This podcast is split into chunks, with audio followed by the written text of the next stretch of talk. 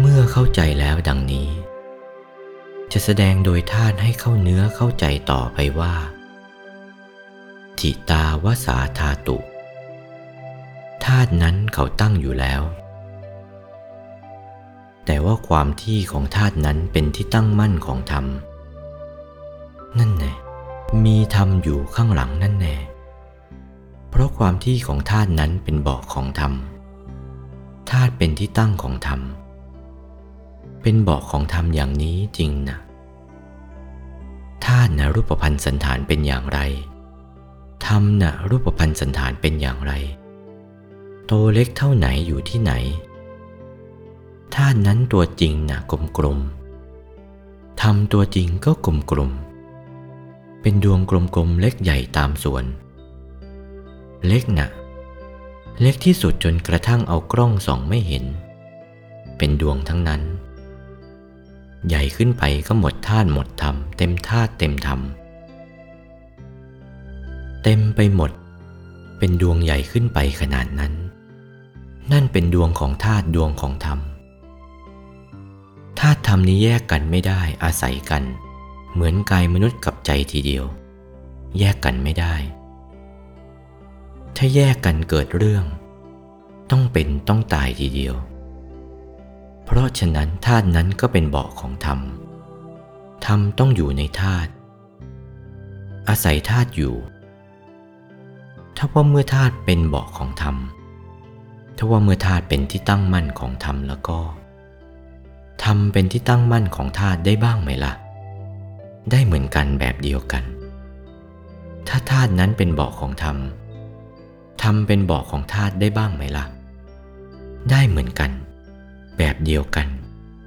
เป็นอย่างไรกันนะคำว่าเป็นเบาะนั่นแหละเป็นภาษาพูด เป็นภาษาไทยเราแท้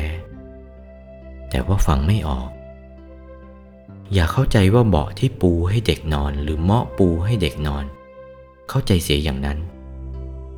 เข้าใจอย่างนั้นหมดก็ถูกเหมือนกันแหละ แต่ว่ามีวัตถุธาตุมีวัตถุนั้นขึ้น แต่คำว่าธาตุเป็นบอกของธรรม ธรรมเป็นบอกของธาตุนะเป็นบอกอย่างนี้ มนุษย์มาเกิดในมนุษย์โลกมีอายตนะของชั้นกาม นี่โลกายตนะ ต้องมีโลกายตนะเป็นบอกไม่มีโลกายตนะเป็นบอกเกิดไม่ได้ เขาเรียกว่า โลกายตนะ อายตนะของโลก อายตนะมีสองอย่าง อายตนะของธรรม ธรรมายตนะ ธรรมายตนะน่ะไม่ใช่อื่นทีเดียว นิพพานทีเดียว ที่พระองค์ทรงรับสั่งว่าอัตถิพิกเวตทายตนัง นิพพานเป็นอายตนะอยู่อันหนึ่ง นิพพานเป็นอายตนะอยู่ พระพุทธเจ้าไปนิพพานเบาะนิพพานก็มี สัตว์มาเกิดในโลกเบาะของโลกเขาก็มี เรียกว่าโลกายตนัง เป็นเบาะเป็นที่ตั้ง เป็นที่อาศัยอยู่ เรียกว่าเป็นเบาะเกิดในคันมันดาคันมันดาเป็นเบาะนั่นก็โลกายตนะเหมือนกัน แม้เกิดในชั้นทิพย์หกชั้น ชั้นทิพย์เขาก็เป็นเบาะเกิดในชั้นรูปพรมอรูปพรมชั้นรูปพรมอรูปพรมนั่นเป็นเบาะเหมือนกัน เรียกว่าโลกายตนะทั้งนั้น